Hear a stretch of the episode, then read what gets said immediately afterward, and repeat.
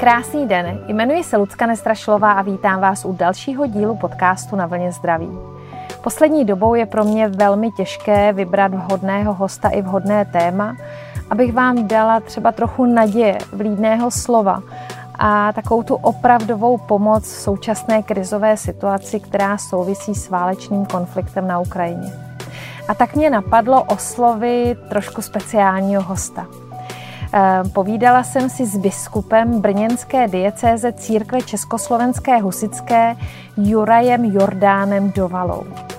Juraj kromě toho, že je biskupem a člověkem, za kterým vlastně se spousta lidí vydá ve chvíli největší nouze a krize pro radu, pro pomoc, pro dobré slovo, tak kromě toho je i spisovatelem, básníkem, hudebníkem, organizuje kulturní akce, bylinkové přednášky.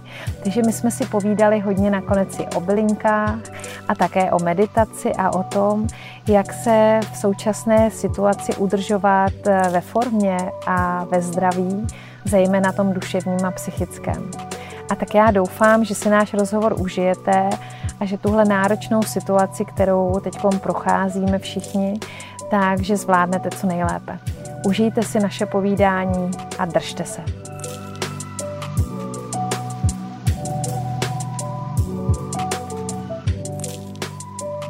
Ahoj Juraji, já tě zdravím a vítám tě v podcastu Na vlně zdraví. Ahoj Lucko. Jsem moc ráda, že jsi přijal moje pozvání, je to pro mě velká radost. A ty jsi můj první host, kterého vyspovídávám virtuálně, tak já doufám, že to zvládneme spolu přes Zoom a že posluchači z toho zvuku budou mít i nějaký zážitek. A jsi taky první host, u kterého požádám, aby jsi se nám představil sám, protože se přiznám, že si vůbec netroufám. Takže vítám v podcastu Na vlně zdraví Juraje Dovalu. Juraj, řekni nám, kdo jsi? Tak ahoj Lucka, ještě raz. Volám se Juraj Dovala, jsem husický biskup brněnský. Čo si pod tým predstaviť? Mám farnosť v Hodoníne, ale popri tom mám na starosti ešte ako biskup celú brněnskú diecézu, ktorá sa asi kryje s jihomoravským krajem. Som inak bylinkár, alternatívne založený človek, som ženatý, mám 4 deti, krásne a hodne ma baví spoznávať svet hlbinne, cez meditáciu, cez spiritualitu, vnímať krásu, silu prírody, vesmíru. A tá kresťanská cesta mi k tomuto je takým výborným plavidlom, loďou. Juraj je vlastně manželem mojí dlouholeté spolupracovnice, kamarádky Andrej Dovalové, která pro nás zpracovává pro svět homeopatie spousta úžasných příspěvků a takhle jsem tě, Juraj, poznala. Mě vlastně velmi překvapilo, jak to, že kněz má 4 děti. V čem je církev husitská vlastně v tomto výjimečná, že vy se můžete ženit? Já myslím, že to je možná zajímavá otázka pro spoustu z nás, kdo se úplně neorientujeme ve víře v církvích. No, ona nie je až tak výnimočná v tom, pretože z toho kresťanského spektra sa môžu ženiť všetci kňazi, okrem rímskokatolíckej cirkvi, ktorá tým, že je najväčšia, tak asi v povedomí ľudí a spoločnosti vytvára taký dojem, že kňaz sa nežení. Kňaz žije sám v celibáte, ale pravda je tá, že všetky ostatné cirkvi nemajú kňažstvo spojené s povinným celibátom. To znamená nielen tie protestantské, ako husiti, baptisti, evanielici, luteráni, ale aj trebárs pravoslávni, čo je tiež starobylá vetva kresťanstva, ako katolícka cirkev. A potom sú ešte grécko-katolíci, ktorí sú tiež katolíci, sú v jednote s Rímom a s pápežom, ale takisto sa môžu ženiť. Takže v podstate väčšina kresťanských cirkví ten povinný celibát nemá. A je to tak dobré. A vidíš, A je to tak určitě dobře, že máš úžasnou ženu, úžasné děti. Vy jste, kromě toho, že vždycky říkám, že Andrejka, vy to máte společné těmi bylinkami a tím vším fakt jako žijete, že to je jako opravdové, že to, co tvá žena sdílí, tak to vlastně ona opravdu žije a ty s ní. Já jsem u vás jednou byla ve vaší rodině a to byl pro mě krásný zážitek. A já si myslím, že se v dnešním rozhovoru, byť primárně není zaměřený na to, že se budeme povídat o bylinkách, tak já se moc těším, že se určitě dostaneme i k této oblasti. Juraj, já jsem si tě pozvala do podcastu Na vlně zdraví, protože mám pocit, že teď je potřeba, aby lidé dostali určitého uklidnění. Ta situace, máme tady 2 týdny válku na Ukrajině, nacházíme se ve neskutečně zvláštním módu, situaci, ve velmi těžké situaci.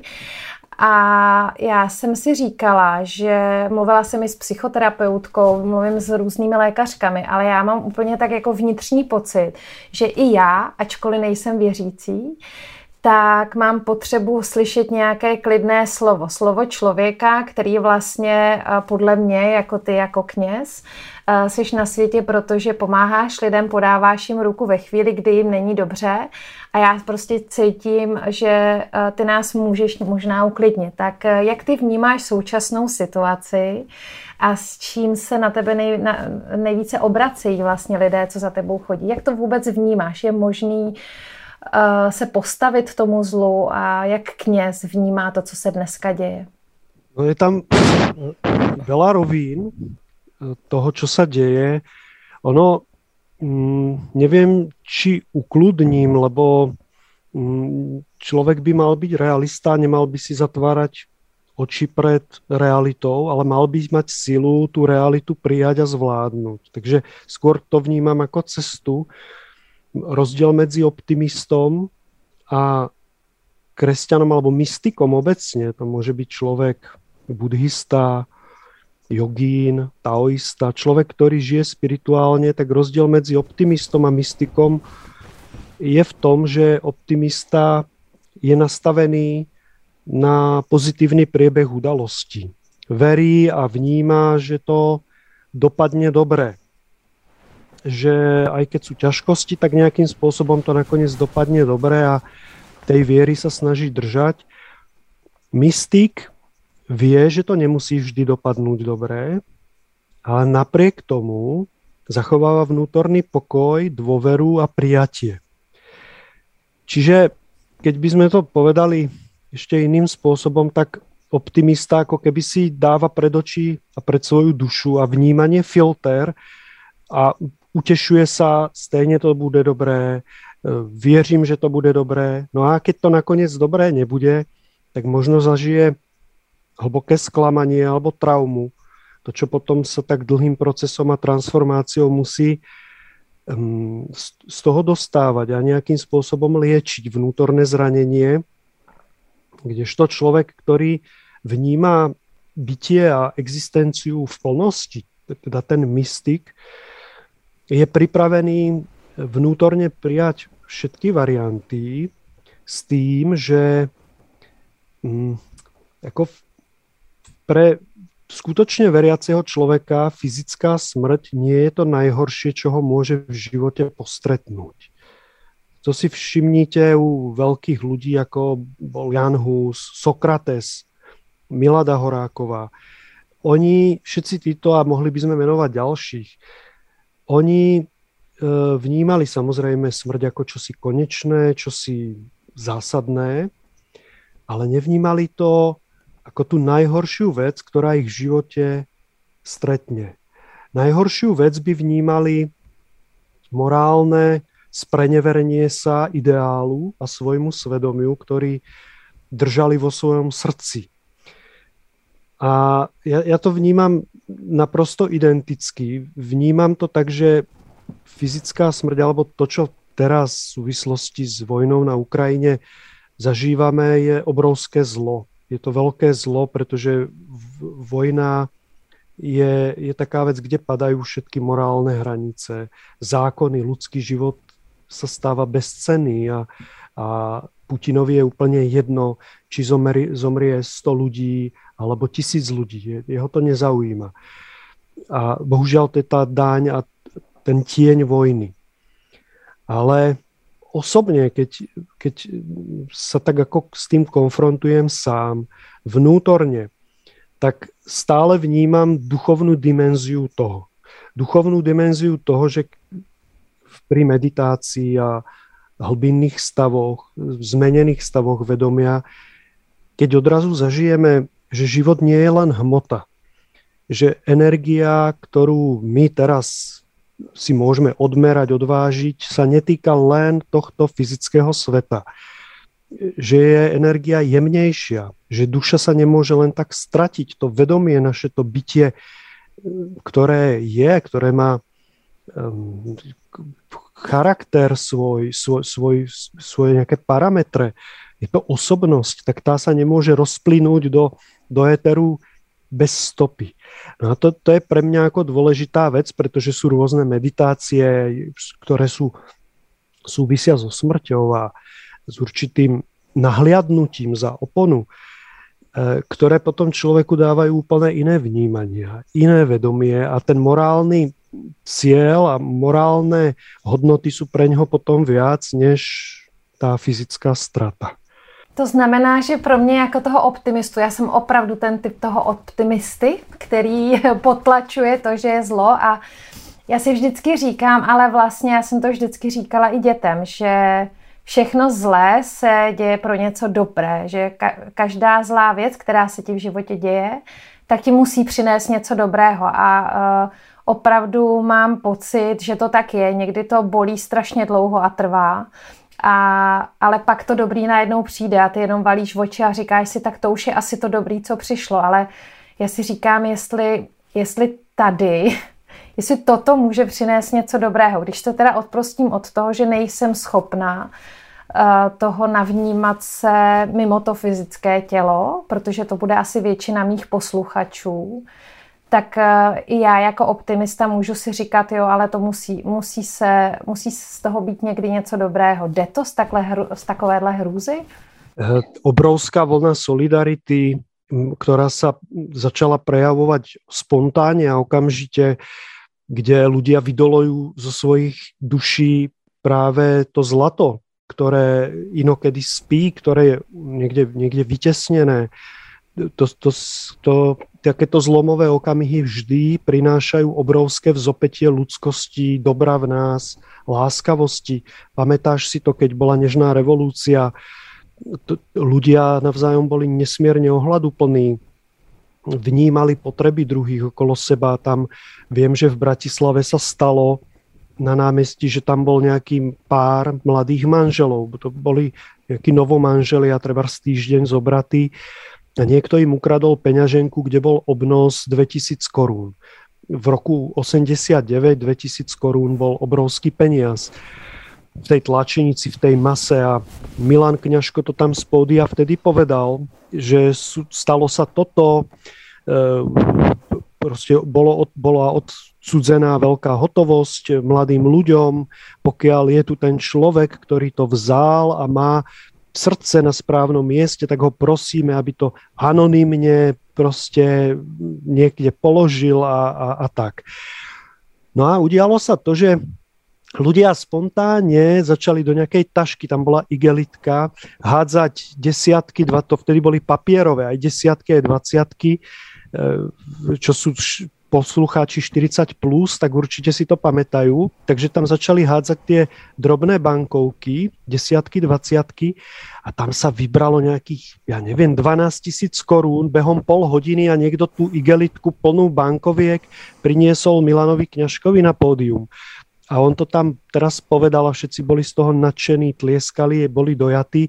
Obrovská vlna solidarity. Aj tu, ja žijem v Hodoníne, na Morave, tornádo, ktoré minulé leto zrovnalo so zemou 10 domov a poškodilo ďalšie 100, tak zase mal som rozhovor s človekom, ktorý mi hovoril, bol jeden z tých, čo prišiel o polovicu domu, a on hovoril, ja som podnikateľ, ja som doteďka žil ako materialista, ja som měl takovou představu o mladé generaci, že jsou to flákači, že jsou to lemplové, že se jim nic nechce dělat a tak dále a tak dále.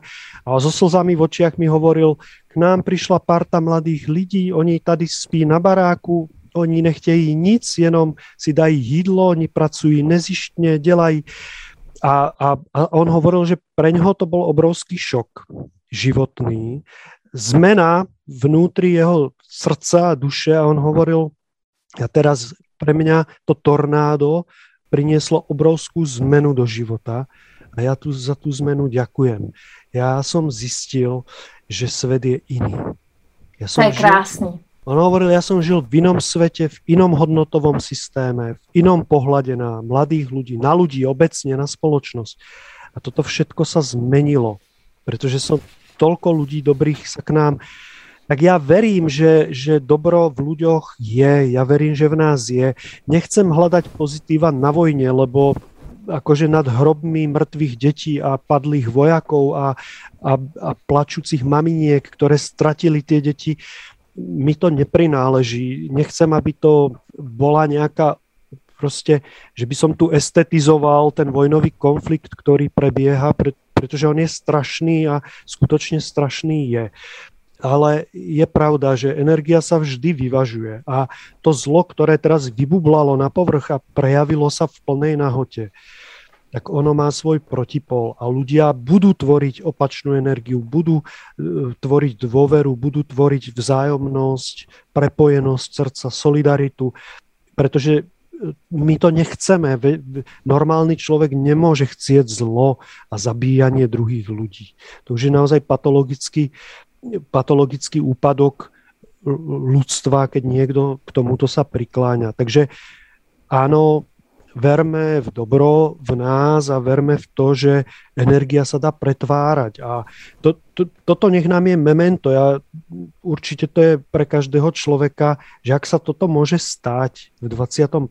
storočí, keď žijeme v roku 2022, tu v stredovýchodnej Európe, tak nech to je pre nás mementom, tvorme viac dobra vo svojom srdci, aj keď je mier, buďme vďační za to, čo máme, buďme spokojní s tým, čo máme, pretože vtedy tvoríme energiu, ktorá zabraňuje, aby nacionalizmy a rôzne typy démonov, tie tiene, ktoré nosíme vo svojom podvedomí, tak aby oni vystupovali a ujali sa vlády. Je pravda, že to, co říkáš, tak ta vlna solidarity je naprosto extrémní, v tom se shodují všichni a je hezký se na to asi dívat z toho úhlu pohledu, že to vyvažuje to extrémní zlo, které se nám teď děje velmi blízko. Myslíš si, že je to pro lidi teď ta možnost pomáhat, znovu se chovat dobře, stát na té správné straně, že je to nějaký nový smysl, který přesahuje nás jedince, protože my jsme tady žili vlastně 2 roky v covidu, byla to hodně těžká situace. Teď už jsme začali vystupovat ven, že už zase bude dobře. A teď, jako když jsme se znovu začali nadechovat, tak bum, je tady tohle, ale ten extrém, který se děje, tak říkám si, nevím, jestli si kupujeme ten dobrý pocit, že já pomůžu a trošku mi to zlepší uvnitř tu situaci, anebo jestli máme teď tu šanci, já jsem možná něco v covidu nezvládl, ale teď se postavím na tu správnou stranu a udělám ještě víc, než jsem třeba mohl udělat tenkrát. Je možný něco takového? Tie možnosti nám prichádzajú každý deň. Toto je extrémna situácia, ktorá ako keby vybudí z lahostajnosti aj ľudí menej citlivých. Ale ako to sa opakuje, keď sa vrátim k tej nežnej revolúcii, tak ten nasledoval určitý sešup, taký strmhlav, ktorý sa potom prišlo také, ja poviem, že vytriezvenie, ale nemyslím to pozitívne. Ľudia, ktorí vytriezveli z toho dobra, tak sa iba stereotypne začlenili opäť do šedivej reality a stratili náhľad na zázrak života. Čiže to vytriezvenie vnímam tak, že ono príde aj teraz, že mnoho ľudí, ktorí ochotne dá srdce na dlaň a idem pomáhať, lebo situácia si to žiada, tak za pár mesiacov bude kričať zase ukrižuj. To je napadla ma teraz biblická paralela, keď Kristus prišiel do Jeruzaléma, bude Veľká noc za mesiac a všetci ho vítali na námestí a kričali Hosana, Hosana synu Dávidovmu a za 2 dní potom kričali ukrižuj. To je krásny archetypálny obraz nás, celého ľudstva, že ako dokážeme rýchle vzplanúť a byť presvedčený o niečom, tak dokážeme rýchle pohasnúť a tvrdiť pravý opak.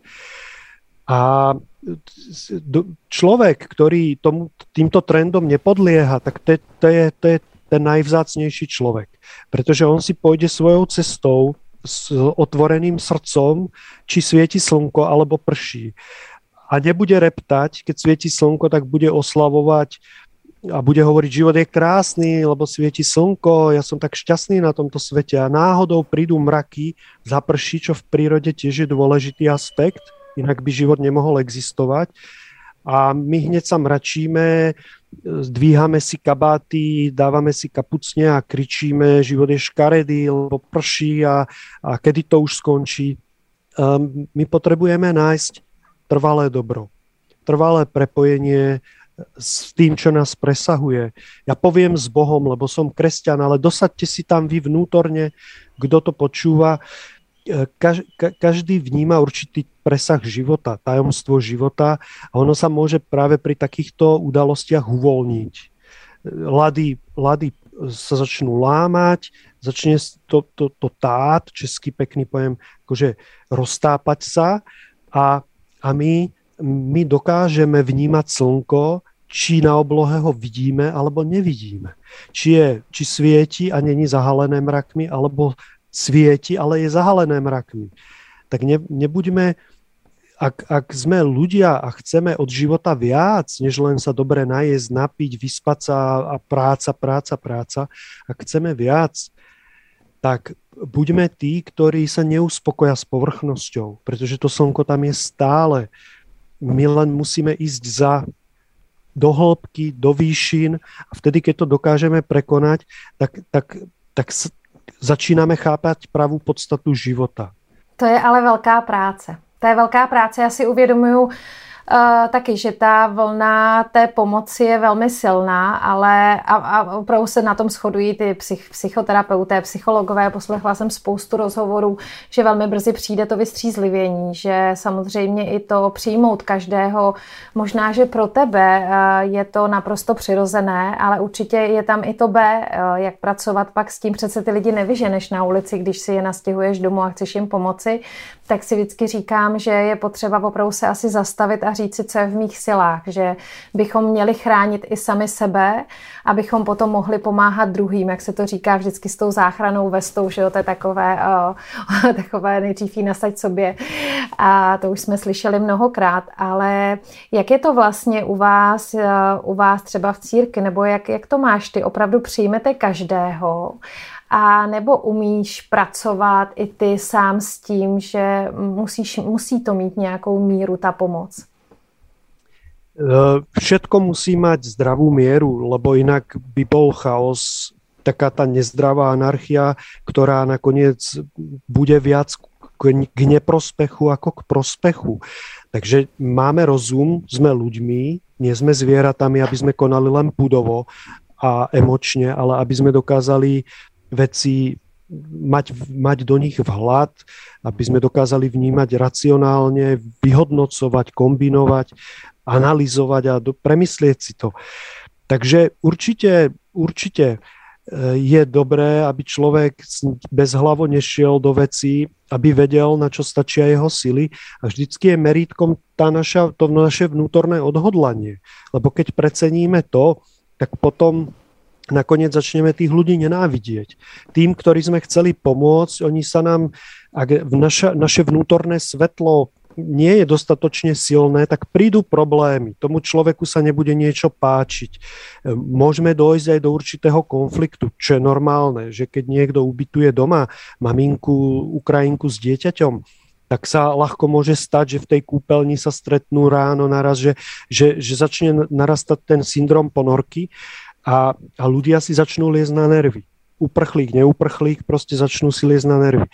A je to o veľkej vnútornej sile, o uskromňovaní sa, o sebaprekonaní, o tom, či naše ego je tak masívne a tak silné, že potom si radšej ani nikoho neberme k nám, pretože je len otázkou času, kedy sa to vyhroti do ostrého konfliktu.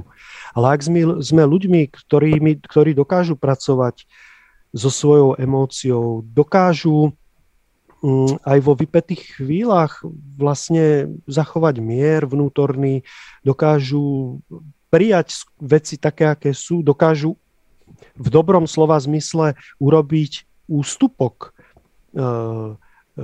Nejde o to, aby nám niekto zneužívala. Tam práve tá zdravá miera, ale aby sme dokázali byť ohľaduplní, aj keď nesvieti slnko. Tak vtedy je to o našej sile a rozhodne nás to posilní. Ja viem aj z minulosti, že mnohí ľudia, ktorí čosi podobné prežili, však bola vojna v 90. rokoch na Balkáne a tých utečencov v našich zemepisných šírkách aj tu v Československu bolo hodne. A ľudia mali s tým skúsenosti a aj za druhej svetovej vojny, keď Židov ukrývali, tam vznikli také vzťahy, že tí ľudia riskovali život, lebo teraz prichýlime niekoho a on môže slobodne žiť, dýchať, ale za protektorátu a za slovenského štátu išlo o život. My keď sme mali toho Žida, alebo rodinu židovskú, o ktorých sa tí ľudia starali, tak hrozilo skutočne tým domácim, že všetci budú postrielaní, ako náhle by sa to prezradilo. A to už dokázali naozaj len morálne silní ľudia toto ustáť a žiť pol roka s vedomím, že máme v pivnici skrytých Židov. Takže, ale potom tie vzťahy a to všetko, čo vzniklo, to bolo obrovské prepojenie. Ani rodina pokrvná nedá takú súnáležitosť, ako keď ľudia zažijú spolu toto. Tak ja hovorím, buďme skromní, my žijeme nad pomery. Ak dokážeme z tých nadpomerov ubrať a dokážeme z toho luxusu, ktorý je neskutočný oproti zbytku sveta, sa viacej uskromniť a ubrať z toho, tak nám nebude nič chýbať.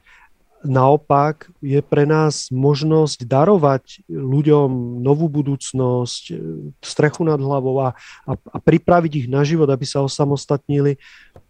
Úžasná vec. Je pravda, já jsem se tě taky chtěla zeptat, že ty určitě velmi dobře budeš znát historii a že vlastně ono se to pořád opakuje. Čím to je? Vlastně se ten koloběh života se furt točí. Já mám hospodyni už mnoho let, která mi pomáhá čas od času s úklidem. Je to Ukrajinka shodou náhod, která tady žije už spoustu let. A ona byla spíš prorusky smýšlející, takže my jsme neměli úplně stejný názor, ale za ty roky se samozřejmě stala členem rodiny. Po vypuknutí konfliktu, kdy vlastně se to dotklo už jejich blízkých, tak se začala samozřejmě na situaci dívat jinak. Ale už třeba i když byl COVID, tak mi říkala: paní Lucie, všechno se to píše v Bibli. Najděte si to, je to tam, já jsem to teď, a ona se pořád vrací k Bibli. A já se tě chci zeptat, je to opravdu v Bibli, jak dokážeme i tam najít ty zdroje, dokážeme tam najít nějaké přetučení. Můj muž by se mi smál, protože říkal, hlavně ty nemluv o Bibli, jo, ale on ji má přečtenou. Ale Juraj, zeptám se tě, je to opravdu v Bibli, co nám Bible říká? Určite áno, ale to sú archetypálne obrazy, pretože tí, ktorí pred 3,5 tisíc rokmi písali Bible, hlavne není jedna kniha. To je to slovo Biblos, keď preložíme z gréčtiny, tak to znamená knihy. Čiže keď si kúpite Bibliu v knihkupectve komplet, tak tam máte desiatky kníh Starého zákona a potom niekoľko kníh Nového zákona. Oni sú zoradené. Máme 4 evanjelia, listy apoštola Pavla, skutky apoštolské, zjavenie Jána, čiže apokalypsa. Tých kníh v Biblii je viacero. A tí ľudia, ktorí ju tvorili, ktorí ju písali, tak väčšinou boli duchovne zrelí jedinci. Tam v Biblii sú nazývané, že sú proroci, že sú to svedci. A my keď to povieme moderným jazykom, tak ich vnímajme ako mudrcov, ako v súčasnosti, ja neviem, Dalajláma, osobnosti, ktoré vidia do hĺbky ľudskej duše a vidia aj do hĺbky akéhosi spoločenského spoločenskej mozaiky. Takže oni dokážu v tom čítať a tí ľudia, ktorí vyslovili tieto veci pred 3000 rokmi, tak oni si ich nevycúcali z prstu. Oni vedeli to, čo by sme psychologicky dnes povedali, oni vedeli zostúpiť do podvedomia, do kolektívneho nevedomia, ako ho Carl Gustav Jung nazýval, a dokázali v tom čítať. A v tejto oblasti a ríši ducha oni teraz vyslovovali nějaké pravdy. A netýká se to len Biblie, to se týká posvetných textov a jiných náboženstiev, v buddhistických spisoch, v hinduistických spisoch. Keď čítate Bhagavad Gitu, čo je jeden z posvetných textov hinduizmu, tak nájdete úžasné hluboké veci a obrazy. Čiže ta paní Ukrajinka má pravdu, že skutečně, já jsem teraz vytiahol treba z toho Ježíša, Hosana ukrižuj. To je archetypálna vec, my sa, človek skutočne je taký, že sa pre niečo zapáli a je ochotný v tej chvíli pomaly dať ruku do ohňa za to, no ale prídu skúšky, príde zmení sa klíma a my otočíme, stávame sa, predsa hovoríme tomu, že prevliekol kabát alebo otočil smer, máme aj ľudové prirovnaní a mnohé biblické situácie, udalosti zľudoveli. Poznáme neveriaceho Tomáša, poznáme situácie, čo zasievame, to zožneme, to je napríklad výrok apoštola Pavla, poznáme etické pravidlo, čo nechceš, aby robili tebe, nerob ty druhým, to je Kristov výrok. Málo kdo z tieto múdrosti, ktoré ľudstvo ako keby má, tak priamo pozná ich autorov, ale mnohé z nich pochádzajú právě z Biblie, buď to Kristus povedal, alebo jeho učeníci, ale tým, že sú to archetypálne pravdy, ktoré platili pred 10 000 rokmi, platia dnes a ak svet bude existovať, tak budú platiť aj za 20 000 rokov, pretože sú to vesmírne a duchovné zákony, tak potom my môžeme žasnúť nad tým a povieme, to je úžasné, však to je obraz, čiže není to tam doslova napísané, že bude vojna s Ukrajinou a Putin bude prezident. To je jasné, že nie. Ale Herodes, trebárs je tam panovník Herodes, ktorý usiloval o Kristov život, dal sťať Jana Krstiteľa, Herodes Antipas. A ja teraz v nedelu, keď som mal kázeň, tak zrovna bolo toto biblické čítanie a ja som práve hovoril, že Putin je nový Herodes, pretože tí Herodovia v dejinách, Nero, Kaligula, Ivan Hrozný, Hitler, Stalin, Putin, oni sa opakujú a majú veľmi podobné črty, takže kdo si prečíta Bibliu a prečíta si profil toho Heroda, tak povie, no, Putinovi z oka vypadol. Juraje, a jací lidé nebo s čím se na tebe v posledních týdnech obracejí vlastně lidé nejčastěji? Změnila se teď ta situace u tebe, když za tebou přijdou jako za knězem, chtějí se třeba vyspovídat? Je tam nějaký znak, který se objevuje teďko nově? Nebo je to pořád to samé, jdu si prostě pro určité uklidnění nebo pro radu? Myslíš to, Lucka, v souvislosti teraz s tou ukrajinskou krízou? Ano. No, mně se tam hodně, a když jsem se chystala na náš rozhovor, mně se tam hodně motá i ten covid. Protože já mám pocit, že jsem prostě 2 roky v naprosto nestandardní situaci, která nemá s normálností nic společného. Já jsem četla hrozně hezkou větu, že jestli náboženství nebylo náhodou nahrazeno vědou, jako za poslední 2 roky. Jo. A to si myslím, že by třeba tebe mohlo také oslovit. A tak se mi to hodně motá. Můžeme se možná bavit o tom celku, který tady je přes 2 roky. Jenom nám to gradujete do něčeho naprosto šíleného, co je úplně abnormální. Tak vnímáš ty za poslední tedy týdny, měsíce nějakou výraznou změnu ve své práci, v lidech, kteří za tebou chodí? Nebo je třeba možný, že prostě za tebou najednou chodí lidé, kteří by dříve do kostela nepřišli? No, možno toto neviem, že či by dříve do kostela neprišli, lebo to si netrúfam povedať. Ja vnímam každého človeka ako duchovno-telesnú bytosť, pretože každý človek má svoje city, má svoje prežívanie vnútorné a aj keď je to trebárs nejaký chladný človek, tak aj jeho sa dotkne, keď sa voči nemu škaredo zachováme. Každý má svoje psyché. má svoju dušu, aj Hitler ju mal, aj Putin ju má. A keď sa tá duša je samozrejme značne zdeformovaná, je zasypaná rôznymi vrstvami, ale má ju. Na dne ju má. Takže každý človek vlastne v sebe nesie pečať ako transcendentná toho presahu. A preto pre mňa každý človek je človek ze vším všudy, a preto ani neviem, že či by neprišiel do kostola, alebo prišiel. Je pravda, že s tou koronakrízou, keď to vezmeme v takom širšom kontexte tých posledných 2 rokov, tak ľudia sa mnohí ako znepokojili a začali si klásť otázky, ako co se to děje se světem, nikdy to tady nebylo a co teď budeme dělat, teďka je tady taková epidemie. Alebo niekto aj viacej do hĺbky, že nie len takéto ako novinové informácie a také tie počiatočné strachy. To je pravda, no. No bolo to tu vždy, len my sme si zvykli, že od vojny 2. svetovej žijeme v naprosto bezpečnej spoločnosti. Ak teraz odmyslím tých 40 rokov komunizmu, ktoré samozrejme boli nepríjemné, tak napriek tomu tu bol mier. A teraz za posledných 30 rokov žijeme na spôsob demokracie západnej vyspelej Európy. Všetko máme, človek si môže kúpiť 10 druhov syra, nemusí čakať vo frontách na toaleťák. A to v nás vždycky vytvorí, keď nám je príliš dobré, tak ľudská psychika to samozrejme to príjemné vyhľadáva. Ide nám vždycky o tú stabilitu, nikto nemá rád veci, ktoré sú nestabilné a nepredvídateľné, bolestné, nikto. Takže tá stabilita nám vyhovuje. Keď sa nejakým spôsobom naruší, ako bola korona, tak sme znepokojení, čo sa to deje so svetom. No, nič zásadné sa nedeje. Predtým boli morové rany, vymrela polka Európy.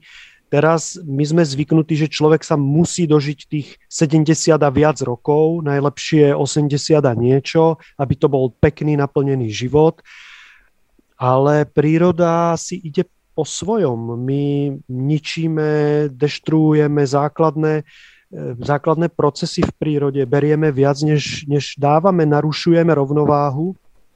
A to, že už zareagoval takto globálně imunitní systém, jakože celoplanetárně, že korona nás všetkých dala do latě, tak je memento, samozřejmě, že je a ľudia sa pýtajú a hľadajú nejaké súvislosti alebo máme strachy, ktoré sa prejavujú a tým pádom áno, odpovedám áno na tvoju otázku, samozřejmě prichádzajú ľudia s vecami, ktoré sú traumatizujúce, ktoré sú znepokojujúce a hľadajú akýsi presah, pretože človek nakoniec zistí, že hmotný blahobyt mu nezaručí šťastný život. Je to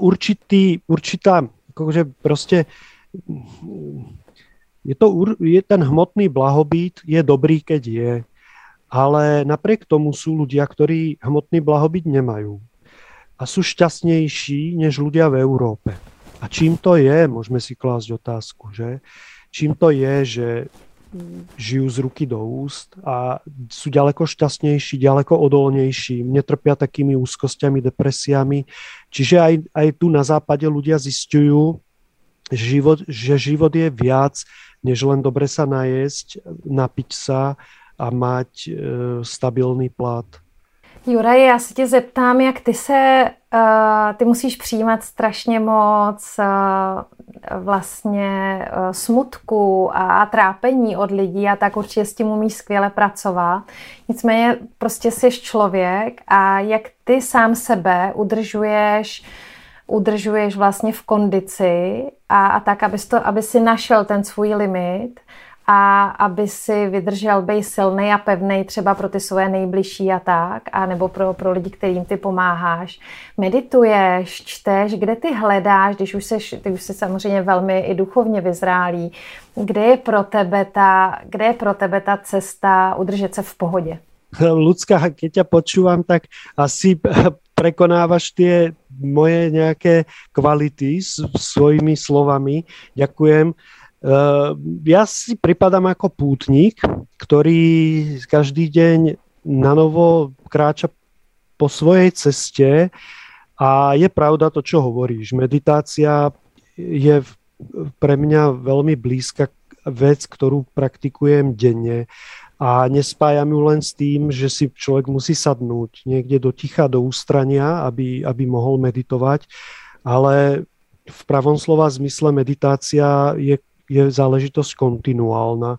A ideál je, keď dokážeme prepájať svoj život, plnenie každodenných povinností, starosť o 4 deti, biskupskú prácu a každý človek má svoje povinnosti, ktoré musí plniť. Keď to dokážeme prepájať s bdelou myslou, s láskavosťou srdca, s vďačnosťou, keď nie sme vo vleku udalostí, ale my sme pánmi tej udalosti, že dokážeme cestu po ulici, chôdzu, čakanie na trolejbus, cestu autom, prebudenie sa ranné, prepojiť. Ja to poviem, že to prepájam s Bohom. Pre mňa je meditácia byť s Bohom tu a teraz. Ale keď hovorím o Bohu, tak nech si ho nikto nepredstavuje ako nejakého pitomého dedečka na obláčku, ktorý sedí s rákoskou v ruke a pozerá sa, čo Hanička urobila, čo Lucka zanedbalá, chce trestať. To sú bohužiaľ niektoré také stredoveké predstavy, ktoré v niektorých ľuďoch prežívajú dodnes.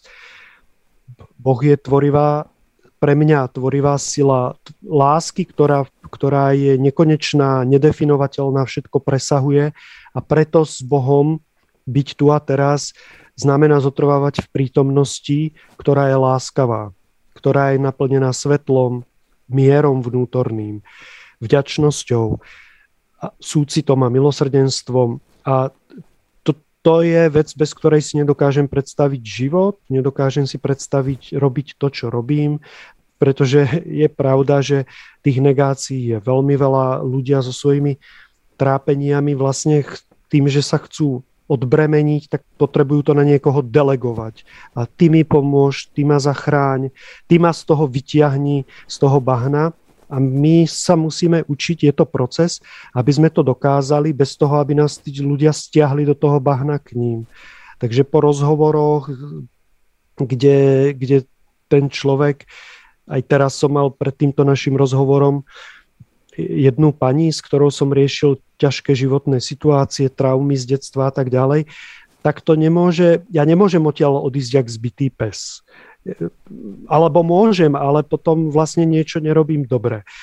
Pretože pre mňa je to, čo hovorí, nesmierne dôležité a není to tak, že teraz to beriem jedným uchom, dnu druhým von. Ja to potrebujem naplno precítiť a empaticky precítiť, ale zároveň, aby som ju dostal z tých temnôt a bolesti niekam, tak ju potrebujem vytiahnuť tak, aby sme tam sa neocitli obaja. Vďaka meditácii, vďaka prepojeniu života s Bohom tu a teraz, každodenným, potom sa stávame odolnejšími. S tým, že samozrejme ľudská ešte príroda. Prosím ťa, príroda je liečivá, uzdravujúca. Pre mňa, a to hovorím na bylinkových prednáškach často, ak chcete byť zdraví, ak nechcete zblbnúť, ak nechcete vyhorieť, ak nechcete na tele aj na duši degenerovať, tak trávte denne nejaký čas v prírode. Aspoň pol hodinu, 3/4 hodinu, ak je to hodina, je to značka ideál. Choďte do parku, keď ste v meste, choďte v rieke, ak sa vám dá ísť do lesa, choďte do lesa, buďte tam, vnímajte stromy, hladte stromy, rozprávajte sa s nimi, objímajte ich, vnímajte život, ktorý pulzuje, otvorme sa tomu, pretože to je ten duch Boží, ktorý plynie, ktorý vanie a až keď to robíme a robíme to pravidelne, tak vtedy tie jemné energie sa začnú nás hlboko dotýkať a my ich začneme vnímať. Až vtedy. Ale príroda nás lieči. Tak choďme často do prírody. Jure, je to velký souhlas. Ty si o sobě říkal, že máš rád bylinky, já to vím, jo. Pro mě ta návštěva u vás opravdu byla velmi nezapomenutelná a bylo úžasný, jak ty si o všech bylinkách, mi přišlo, že všechno jako víš. Tak teď mi řekni, jaký bylinky se nám hodí teďko tady na ty úzkosti, na určitý strach, na pocit ztráty těch jistot a máš nějaké teďkon takové ty typy, které bylinky zaprvé zrovna kvetou a co teďkon nejčastěji sbíráš? Já z Facebooku vím, že jste teďkon jako rodina byli o víkendu v lese asi jako pravidelně a něco jste sbírali, tak nám dej nějaký takový fakt už konkrétní typy. Bylo by škoda se tě nezeptat, co je teďkon to, co by nám mohlo udělat radost a pomoci, co si můžeme dát, udělat si z toho čaj a zalít tou vodou a tak povídej. Jo, rozumím. Co je teďka na trhu? Co je teďka na trhu, ale co si můžeme sebrat v tom lese? No, a... na trhu lesa. Tak.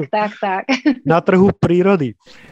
Lucka, na trhu přírody najdeš samozřejmě top bylinku jarnou medvědí česnek. Medvědí česnak, která je úžasná, univerzálna bylinka na všetko. Človek, ktorý, poviem to tak, jedzte medvedí cesnák teraz, začala jeho sezóna, ona už pred mesiacom, my vždycky chodíme v polovici februára, čiže února, už na tie prvé klíčky, ktoré začínajú rašiť a to je vždycky pre mňa taký posvetný okamih, keď trhám prvý lístoček, klíčok malinký medvedieho cesnaku a dávam si ho do úzda, ďakujem Matke Zemi za novú sezónu bylinkovú, ktorá prichádza. Takže medvedí cesnak, ten vás prečistí, je to úžasný detoxikant, dodá po zime minerály, obsahuje veľmi veľa C-čka, železo obsahuje, meď, zinok, čiže nás krásne remineralizuje a doplní nám vitamíny po zime. To je od Boha dár táto bylinka. Zároveň má úžasné protivírové, protibakteriálne účinky. Jedna z výborných bylin aj na COVID.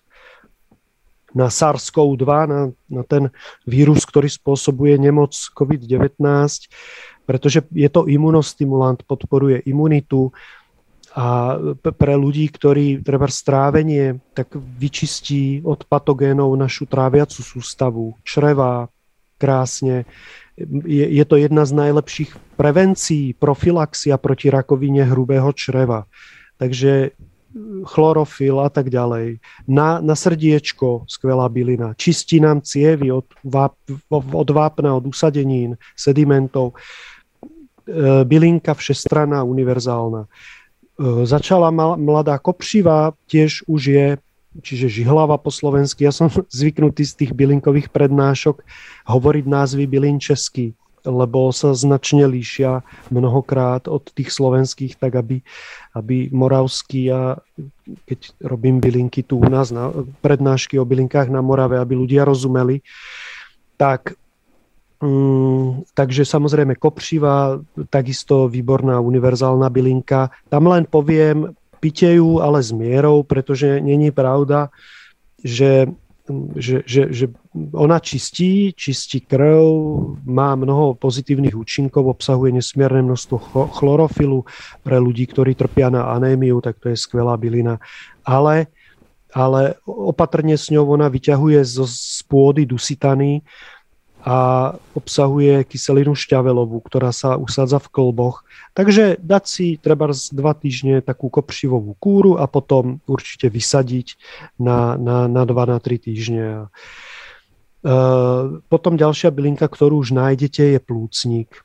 Plícnik, lékařský, áno. Isto petrklíč, na obidve sú výborné na dýchacie cesty bylinky. Podbel začína, už sa dá nájsť.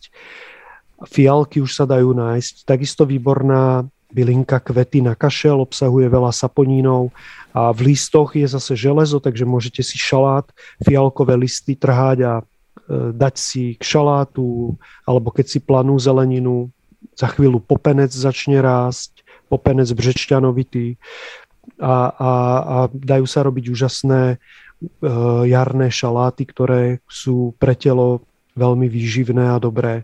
A čo sa týka smútkov a depresí, chodiť na slniečko, otužujte sa, behajte, vnímajme radosť života napriek, pretože keď vnímame život v celku, v komplexnosti, tak zistíme, že je to obrovský dar, že je zázrak. Napriek všetkému, čo sa deje, sme živí, sme živé bytosti, sme živé bunky tohto vesmíru a či sme tu v hmote alebo mimo hmoty, tak sme živé bunky. A to je krásne poznanie, ktoré človeka samozrejme je najlepšou profilaxiou proti depresii a úzkosti. Z bylín, klasika, asi každý pozná medúňku lékařskou, třezalka tečkovaná, Damiana, květ levandule, ten měsíček český, jsem chtěl povedať nechtík slovenský, měsíček lékařský a další byliny, které ashwagandha, to je bylina indická, je známa v ajurvéde, takisto dobrá bylina na různé vnútorné smutky, kozlík lékařský, takzvaná valeriána po latinsky. Takže, ale žiadna bylinka človeka nezachrání, pokiaľ nerobíme vnútri, nepracujeme so svojou dušou. To je potrebné zdôrazniť. Oni sú výborné a bylinky sú úžasné. Pomáhajú, oni nás podporujú. Ale kuřák, ktorý kouří, tak stále bude mať zánět na plúcach a môže brať lieky, môže brať bylinky. Najskôr musí odstrániť to fajčenie a potom to môže ísť ďalej. Tak my odstránime temnotu z našej mysle, nenávist, nepriateľstvo, závisti a to všetko, čím žijú a trpia naše duše, ambicioznosť prehnanú, všetky tie veci, ktoré aj keď si myslíme, že sú dobré, tak v skutočnosti zožierajú a toxikujú našu dušu a tým pádom aj naše telo. Toto je primárna vec a potom bylinky sú úžasné. Juraj, a teď je hodně populární dělat meditace, ty si o nich mluvil, i když si myslím, že ty to vnímáš ještě v určité nadstavbě, ale je fajn, když lidi na sobě pracují a hledají prostě tu cestu do duše a sami do sebe, protože já jsem taky přesvědčená o tom, že nikdo zvenku ti ve finále nepomůže a když na sobě nebudeš pracovat, tak stejně zůstaneš stát na místě. Co by si poradil, jak kudy vykročit, když si řeknu, já ten život prostě musím změnit. Uvědomuji si, že některé věci třeba nedělám dobře, nebo že prostě chci pracovat na tom určitém seberozvoji, na tom jít prostě hloubš, než tam, kde třeba jsem dneska. Tak jakou cestou se vydat? Mám si vzít knížky, můj muž miluje knihy, takže hodně čte a nebo kudy se vydat, nebo hledat prostě v té přírodě a koukat se kolem sebe. Umíš nám dát takový nějaký v uvozovkách jednoduchý typ, jako je třeba ta meditace, najít si tu cestu prostě k meditaci. Co by si poradil třeba svým dětem, tak vaše děti v tom vyrůstají od malečka, tak určitě my je formujete výchovou, že jo? Tak jako my je formujeme. Tak jaký by bylo třeba tvoje doporučení, kdyby za tebou někdo přišel a řekl, hele, já prostě už chci začít žít jinak a poraď mi kudy se mám vydat, kudy mám vykročit. No to je téma na celý podcast. Ale tak len telegraficky, lebo to je skutočne, aby aj poslucháč z toho mal praktický užitok, tak je to téma na celý podcast. Ale tak natočíme celý podcast o tom, jo? Tak teď jeden hack, my ty lidi teď naladíme a pak se spolu spojíme dodatečně. Jo, možné, ano. Mať otvorené srdce, Lucka. To není jednoduchá věc. Mať otvorené srdce znamená byť otvorený tomu, čo prichádza. A tá spirituálna cesta, ona má ako keby dve roviny. Jedna vec je tá meditačná prax a druhá je rozvoj našich cností. My podceňujeme mravnosť, starú dobrú mravnosť. To znamená nekradnúť, neubližovať, priať druhým dobro. A to nie len fyzicky, ale aj vo svojej mysli. Všetko začína v našej hlave. myšlienka je prvý podnet. Skôr než Putin napadal Ukrajinu, tak najskôr mal plán, premýšľal nad ním, chystal ho, až potom sa to zhmotnilo a urobil to, dal povel. Ale keby to nebolo v jeho mysli, keby tú myšlienku netvoril, tak sa to nikdy nestane. To není, že sa ráno prebudí a povie, čo by sme dneska robili, tak napadníme Ukrajinu, nemáme čo na práci. A tá spirituálna cesta je vždy prepojenie týchto dvoch vecí. Čiže ak mám povedať, chcete meditovať, začnite bdelosťou. Bdelosť znamená, že nie som v myšlienkach ponorený, ale vnímam. Môžem vnímať svoje telo. Môžem vnímať svoj dých. Ale nie 2 sekundy, nie 5 sekúnd. Nech sa to stane pre mňa určitou formou, skrze ktorú prežívam ten deň. Tak skúste, kdo chcete meditovať, začať tým, že budete vnímať prítomnosť cez svoj dých. Kedykoľvek počas dňa si uvedomíte, stratil som svoju mysel, som niekde úplne mimo, tak sa zlaďte so svojím dýchom. No a potom tú činnosť, idete niekde po ulici, človek môže ísť a vnímať svoj dých. My väčšinou spíme. 99% ľudí na planéte spí. Ráno vstaneme, otvoríme oči, ideme sa mechanicky vyčúrať, mechanicky sa umieme, mechanicky sa najeme, naraňajkujeme, mechanicky sadneme do auta, otočíme kľúčikom, mechanicky zaradíme rýchlosť, ideme, ale riešime v hlave minulosť alebo budúcnosť. Čo sme urobili a neurobili, čo máme urobiť a nemáme urobiť, s kým sa máme stretnúť, čo nás čaká. Plánujeme alebo analyzujeme, čo bolo. Sme v takom polobdení, sme upadnutí v spánku de facto. No ale meditácia je práve plná bdelosť. Tak začníme s tým, že budeme bdelí, že vnímam, že tu teraz sedím. Vnímam, svoju mysel naladím, zladím s dýchom, alebo so svojím telom, alebo s tým, čo vidím. To už je na nás, čo si vyberieme, ale dôležité je, aby sme si uvedomovali. Nespali, ale uvedomovali si. V bdelom stave si vždy uvedomujeme veci.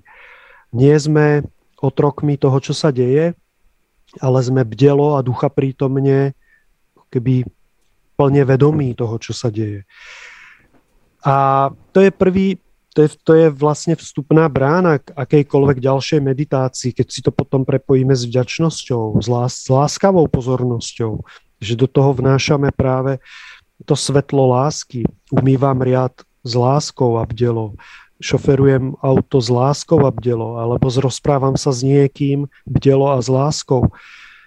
Tak nám to otvára cestu k tomu, aby sme žili.